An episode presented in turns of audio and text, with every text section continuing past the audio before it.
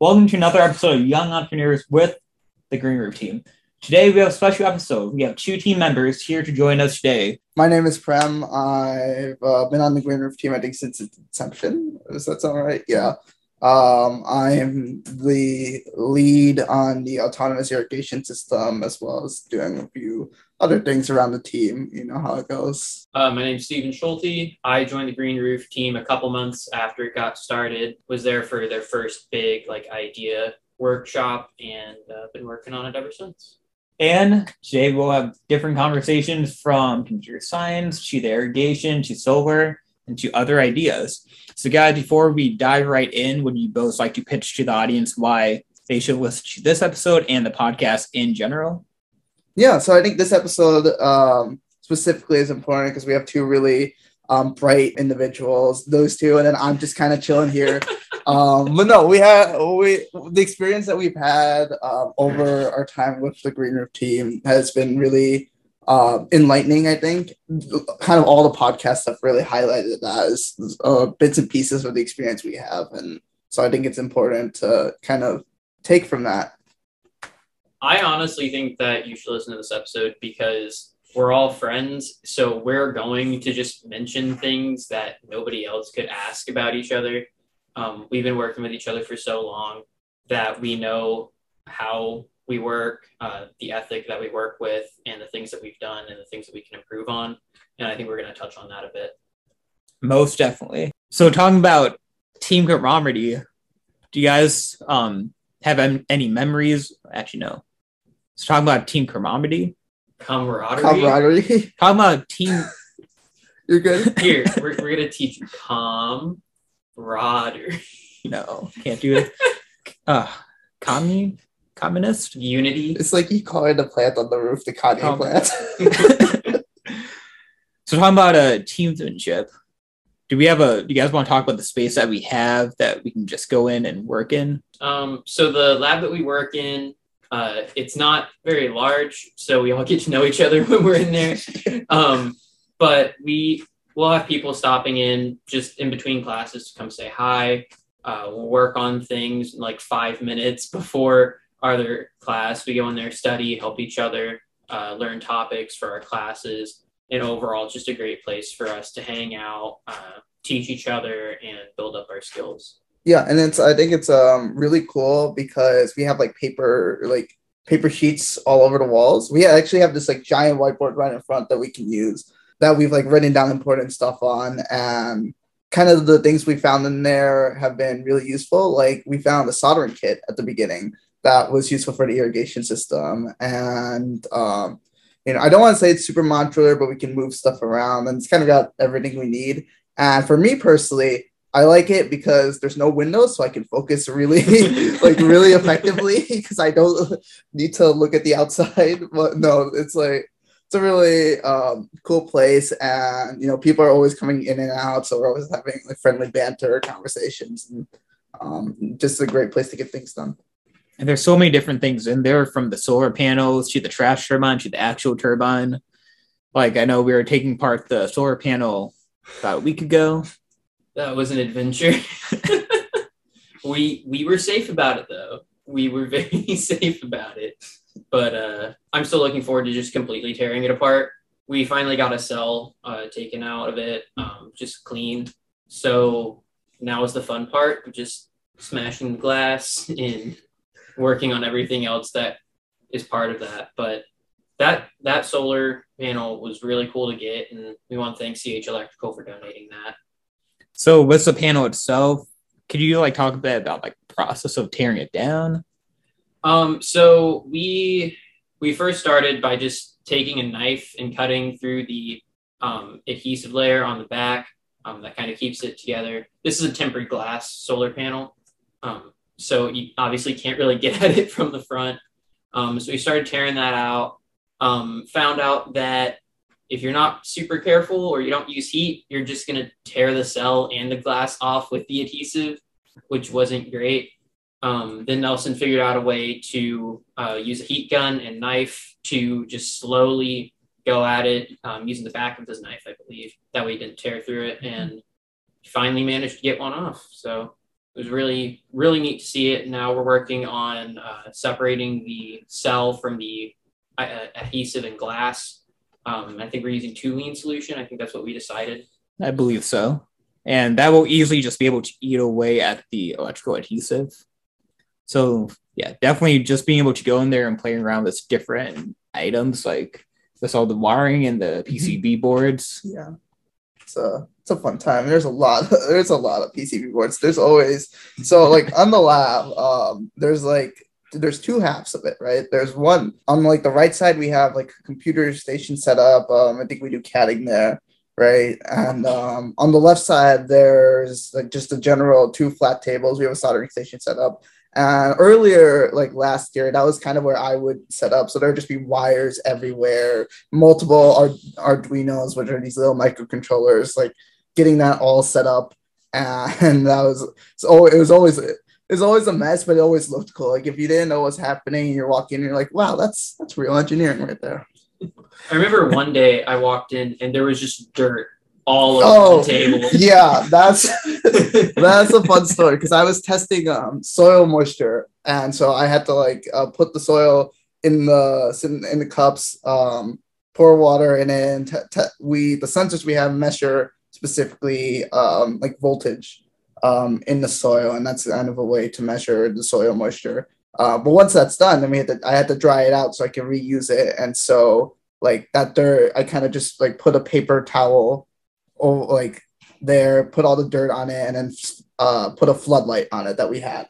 The lab has a floodlight, surprisingly. Didn't didn't know that until I needed it, and so like that was um that was one way that I kind of worked with. Like lab, that's another reason why the lab is cool. But just like doing um re- like really unexpected ways to go about doing things yeah, I don't I don't know if it was before or after that situation, but I remember one day you said I need dirt samples, and the only thing we had in the lab were mugs.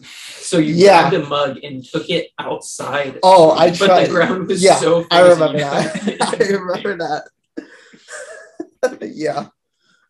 Uh, yeah, that was when we just got the uh, the sensors, and I was like, I really want to try it out, but I didn't want to go um, and get like go up to the roof and get the uh, moist the soil. So you know the best second place is right outside, but as it turns out, it takes a lot of tools to actually dig that up. the amount of like innovation we needed just to get to where we are. Oh yeah, quite a impressive. Lot, a lot of iteration. I mean, we we've definitely come a long way from using mugs to dig um, to putting that panel up uh, or putting the turbine up. Sorry, we're putting the panel up, panel up later this year. But I mean, we we've definitely come a long way. Mm-hmm. Yeah, just being able to like keep on digging deep and finding what else there is and going after it. Okay, so like in the grand scheme, you guys want to talk about how you're using more of your computer science background with the Green Roof team? Yeah, so I can I can go first on that because I think the CS the CS part is really evident in all the different parts of the project, but for the irrigation system, it's particularly important um, because so for those who are unaware with the irrigation system, essentially we have a Raspberry Pi, which is like a mini computer um, that's powering our Arduinos, which are essentially like uh, microcontrollers, and the code on there, what it's doing is the microcontrollers are getting data from sensors, um, reading that data and formatting it, and then sending it back to this um, Raspberry Pi. Once it's there, then it's stored in a database. And along with that, we're scraping weather data um, and yeah, weather data and some other stuff. And so all of that require um, we had to kind of code that and make it so it can work with multiple Arduinos because um, there's not a lot of support for like a multiple Arduino system out there. And then scraping data from the web and all those things. And then on top of that, we're going to use this data to create a predictive, um, a predictive machine learning model. So all that, lots of code there. Um, and that's irrigation, but I know it's also applied in solar and winds. Yeah, so uh, I actually haven't used my CS knowledge a ton. Um, I've actually been learning more about the electrical side, electrical engineering side, um, how to make PCBs, how to wire things up, stuff like that. Um, and I'm really appreciative of that because I don't learn that in my normal classes. So it gave me a better appreciation for um, the difficulty of putting these things together. And also, I learned a lot for my other classes. Like it helped me with physics. Um, it helped me with my uh, computer architecture class um, because I started to learn the ins and outs of these things. So really, Green Roof has helped me more with my major than my majors helped me with Green Roof, um, which I find really cool. And that's the best part that ability to go hands on, learn more about it with others not in your field and not in the same technical areas. Mm-hmm. Then you can grow and then blossom, then just absorb it all in. Kind of like a flower. yeah. You're, you're not wrong. not wrong, not right, but closer in one way than the other. Definitely not a biologist. cool. So within Green River Team, we're just not in Carbondale, even though the actual space is here. Have you guys made connections with anyone outside of the team, outside of Carbondale on the team? Um, yeah, I mean, um, for example, our friend Gustavo, who you know used to be in Carbondale, but now he's uh, in Dallas.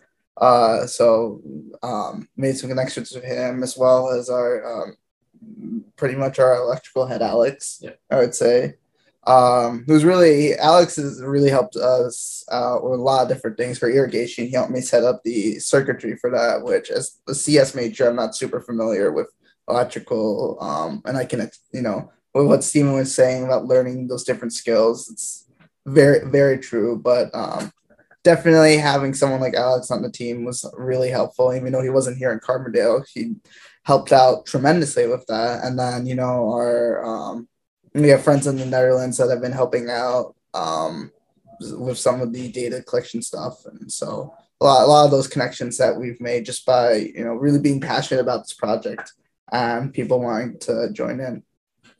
Yeah, I, I would definitely agree. Alex has been the person I connected with most um, outside of Carbondale because I'm not great at physics, and everything that he was working on was physics based. Yeah. and so uh, just sitting in like our meetings and listening to him and asking questions uh, helped me learn more about Green Roof. Um, he told me every time I was wrong and exactly why I was wrong, which is great. And it helped me with my classes as well. So Alex has definitely been a big influence for me on the team um, regarding people that aren't in Carbondale. And he was also a big help learning how to design the PCB side, right? Super useful. Yep. Yeah, he uh, he's certified actually to do it. Um, Is he really? I yeah, I think he actually got his uh, certification so he can actually like design for companies and stuff. That is that's crazy. I mean, like he taught me how to do like a basic PCB, and we were like we have the PCB for the solenoid valve, which is going to control the water. Um, that was like custom built, and so he walked me through that process. Uh, but I didn't know he was actually certified to do that. I, I think you mentioned. I think you mentioned that. Wow, that is cool. Nice. So, how was having Alex certified person be able to help break down the learning curve on the PCB design? He definitely knew how to make it as simple as possible, and it was still confusing. um, no, Alex, he's really patient with people um, who are asking questions. Like, as long as you're engaged and you're trying to learn, um, he's really understanding if you don't understand something and he'll go back and just cover things over and over again until it finally starts to click in your head like this is what you're supposed to do. Um, he guided myself and Ichiro uh, through parts of the PCB uh, design and how to do it. Um, and then when we did it wrong, he he just went through and he's like, okay, so this is why this shouldn't happen. And we're like, oh, that makes a lot more sense. Um, so it's definitely been great because I know that there are a lot of people, especially like high level professors, who if you're in their field and you do something wrong, like they just get upset about it. But he's been really great about explaining things thoroughly and just taking his time uh, to make sure it gets done right. Yeah, I, I agree with that. I had like a long um, call with him, kind of setting up the solenoid valve PCB, and he um, he like showed me the basic rundown. He's like, you should create this on your own, and then we'll uh, reconvene, and I'll kind of walk you through, um, like if this is good. And so doing that, like he he'll kind of show you how to do things, but I'll also let you experiment with them, which is I think how a teacher should to should be. And so having someone like that, and especially you know since he's certified, um, you can trust that his knowledge is like um, something that's really accurate. Has there been anyone else on the team or outside of the team that you guys reached out to for mentorship and advice, even? Um, yeah, I can go with that. Uh, I forget his name, so this is not a great look.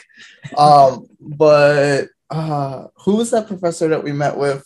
Dr. Uh, Watson? Yes, Dr. Watson. So, uh, me being a computer science major, right? I don't know a lot about agriculture, and um, agriculture is not really my strong suit, but I really saw an opportunity for this project. So I had to learn more about the soil medium and kind of how the proposed system that we had would play with um, you know weather for example and um, like what the proper placements of the sensor should be and so we talked to dr watson and one of the suggestions he brought up that was really useful um, the sensors we originally had were two pronged and they were i forget the, the term for it but they um, conductive or resistive conductive yes. i think that's what it was um, no, they were restrict. One of the two. There, it's between conductive and restrict resistive, and one of those wasn't as durable. And the goal of our system is to create something that we can um, put up there and leave it so that way it doesn't need to be maintained, and that it, it would last as long as possible while also being in case a part fa- fails that's easy to um, replace. And so he recommended these one prog systems that weren't that much more expensive um, and that were much more durable and um, had a better job of capturing data. And that was really useful. On top of that, with the placements um, and kind of talking about how um, sort of what variables would be similar and what variables would be different. And that really was important to me um, when creating this system because there was so so much that I didn't know that uh, just talking to him really helped really helped me out um, setting that up. Uh, for me, I haven't really had any outside mentors other than uh, Alex um, since joining the Green Roof team. But back in high school, I was part of 4 H, and so I got to meet a lot of really cool people, one of whom was a master gardener.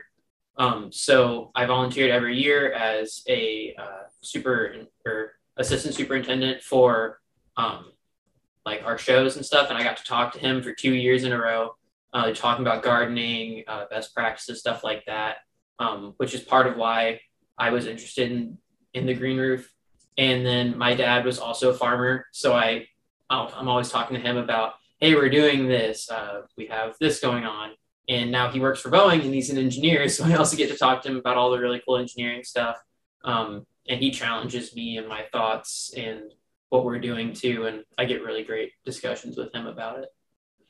Cool. So from your father, the master gardener, and Dr. Watson, do you guys see any common traits on what made them a good mentor or be able to give good advice? Experience. I think that's probably the biggest one for me.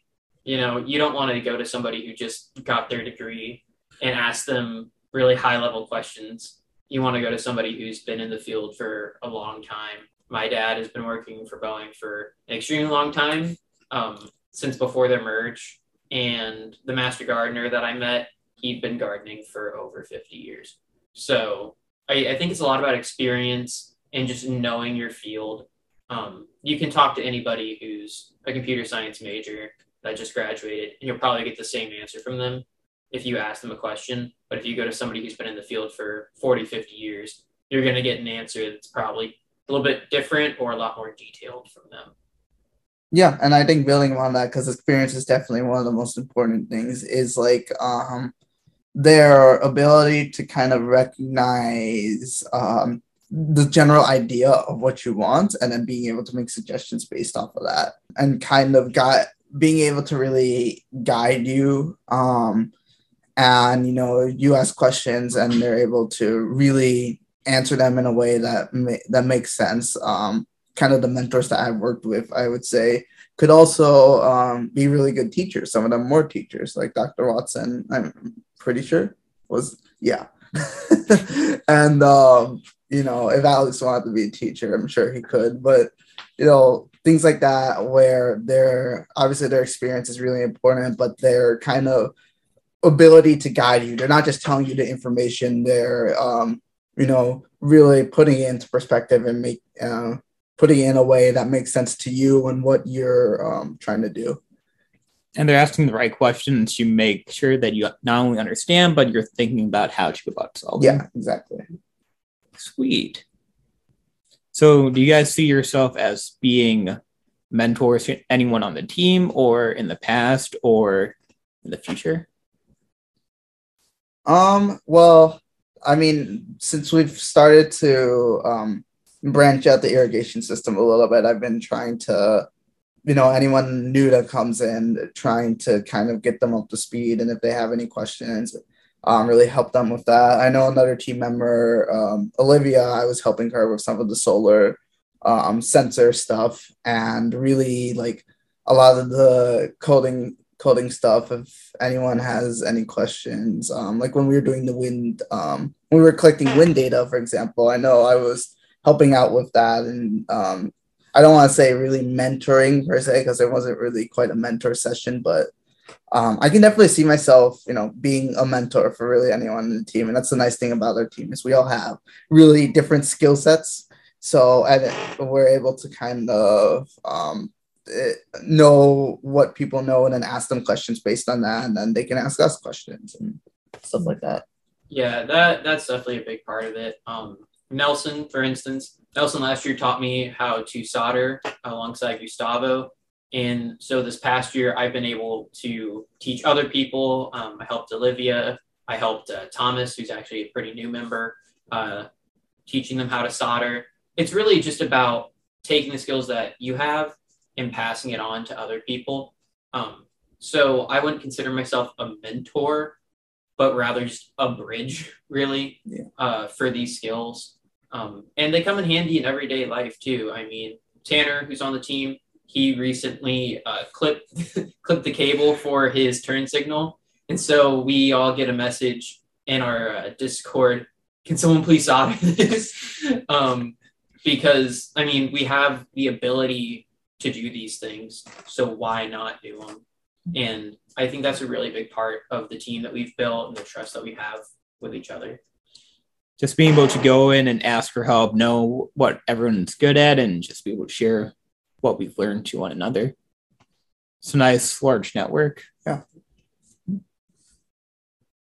So, with only a few months left in the semester and many of our undergraduate careers, where do you guys see all the different projects um, leading up to that you are on? So my big project right now is the solar uh, project. I work on wind turbine, but most of my job comes a little bit later once we get everything in person. Um, so for solar, I just see us uh, finishing out the NREL competition. There's actually a meeting today discussing our designs.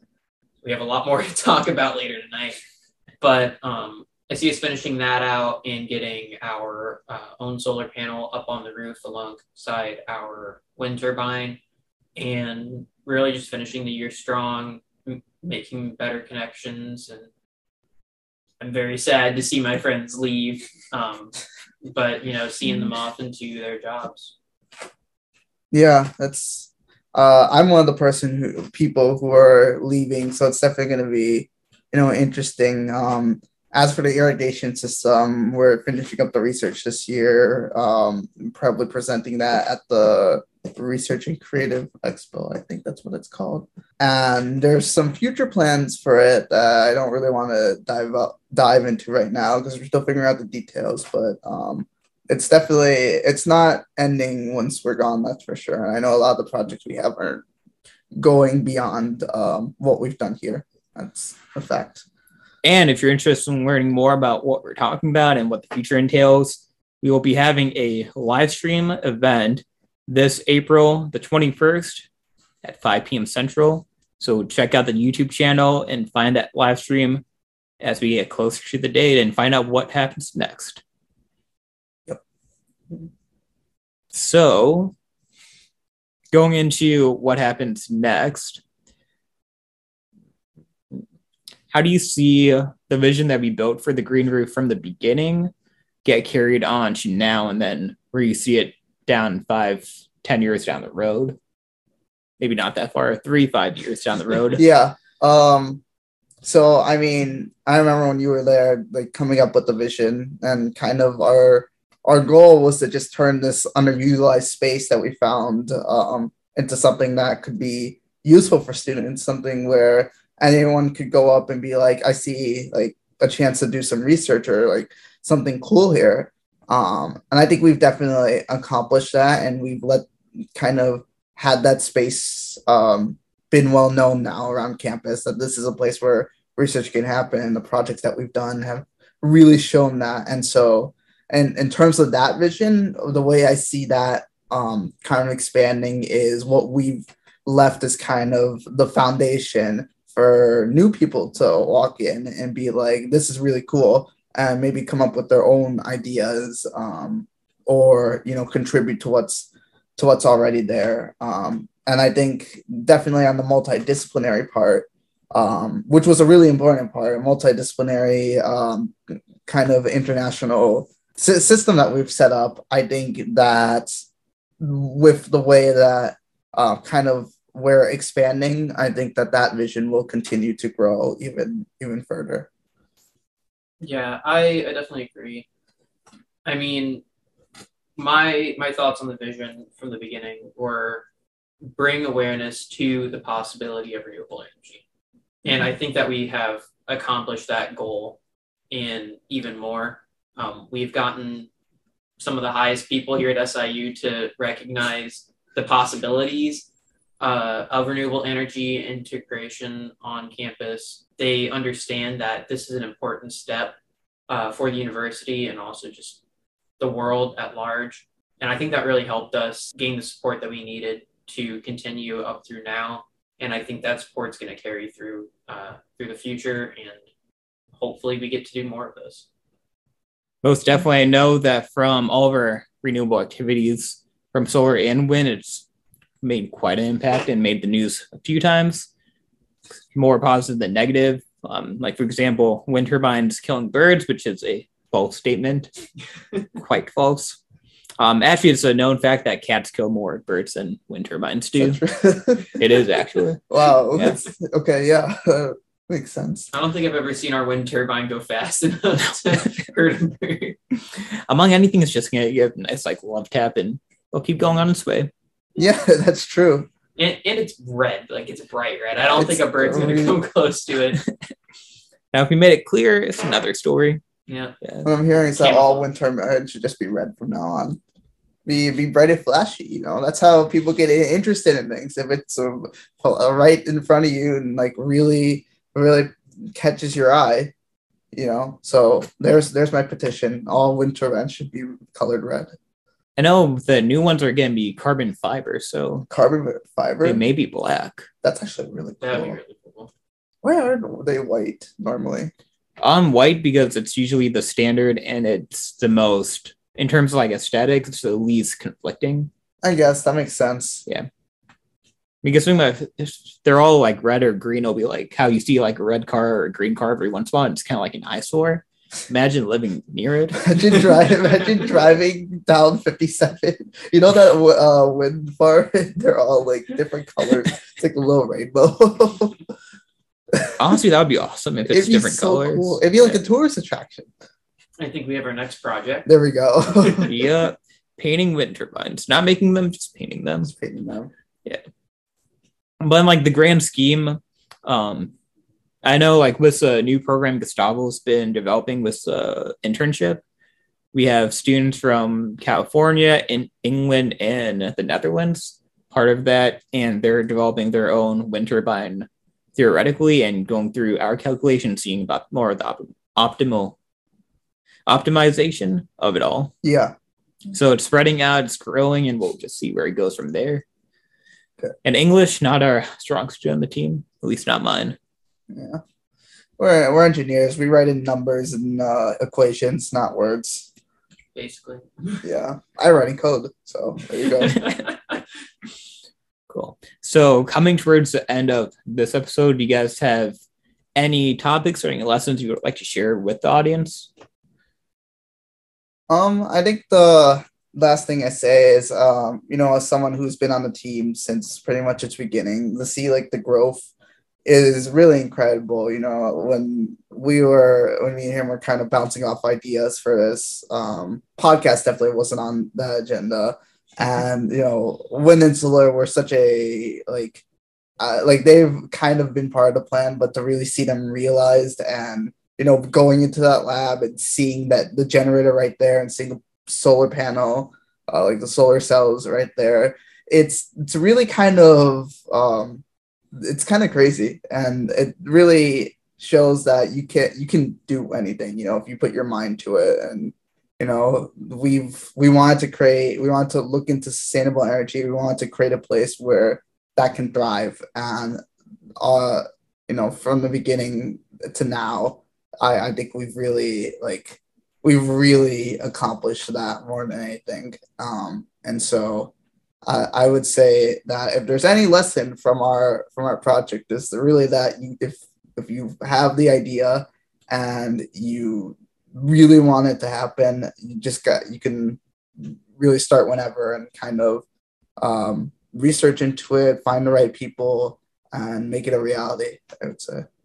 I, I think the biggest lesson I've learned is don't be afraid to ask questions and always try to push your limits. Um, our buddy Tanner, he always says the only dumb question is the one that you don't ask. So it's better to ask a question than just assume that you're right or assume that you're wrong because you never know. The questions that you ask may change the world. Um, so just always push your limits, ask questions, and don't be afraid to try something new. Cool. Thank you guys for hopping on the podcast again. And thank you to the audience for having me listen to our conversation and other episodes. And with that, we conclude another episode of Young Entrepreneurs with the Green Roof Team.